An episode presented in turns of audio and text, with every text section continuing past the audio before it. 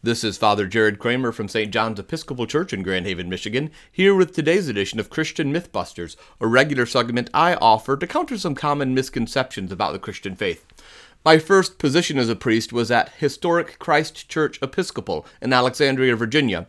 Our nation's first president, George Washington, served on the vestry of this church, and his family had their own box pew that they would sit in during worship. And so, over the years, it became customary for every president, at some time during their tenure, to attend worship at Christ Church and to sit in George Washington's family pew. And while I knew this was a possibility at some point during my tenure at Christ Church, I certainly did not expect to arrive at church the first Sunday morning after my ordination to the priesthood, only to discover that I would be celebrating my first Sunday Mass with President George W. Bush in attendance. And that experience broke some myths in my own heart, impacting me to this day.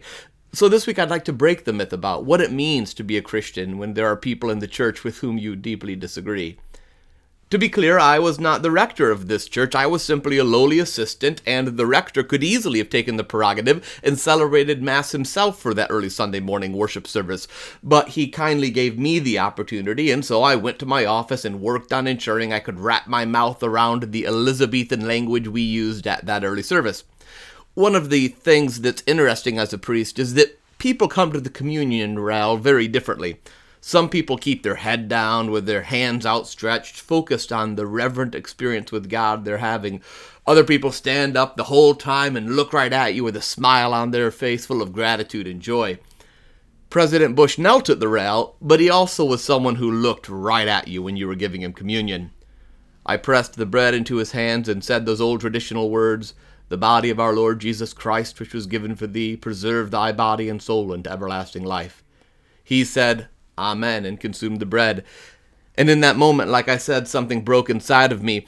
I knew that I disagreed strongly with several of the policies and practices of his administration. I had concerns that were deep and based upon fundamental moral convictions I have as a Christian, that there were things happening in the Bush administration that were fundamentally unjust, which were threatening the very peace of our world. But in that moment, at the altar rail, I was reminded that someday, many, many decades ago, an Episcopal priest poured water on little baby George W. Bush. I was reminded that no matter our differences, no matter how faithful or how inadequate either of us are, in that moment, George was simply a baptized Christian coming to receive the sacrament that Christ had ordained for the church for all generations. He needed the grace of that sacrament, and I did too. I keep a picture on my wall in my office of that day, one that he signed after he and his wife met my wife and we exchanged pleasantries outside the church.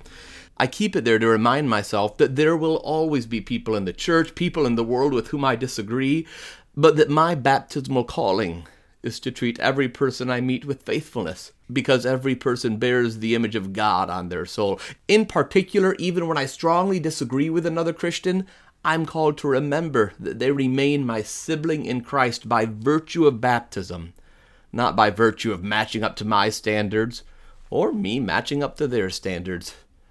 Because in the end, it is God's love and grace that will heal us all, that will draw us all together in the divine embrace.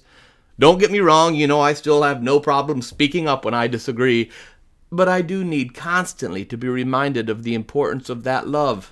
Constantly reminded of the need to practice humility, to be curious instead of condemnatory. I don't always do a good job, but I'm trying. And I'm glad President Bush, simply by being in that church with me so long ago, reminded me to try a little harder. Thanks for being with me. To find out more about my parish, you can go to s j e g h dot com. Until next time, remember, protest like Jesus, love recklessly, and live your faith out in a community that accepts you, but also challenges you to be better tomorrow than you are today.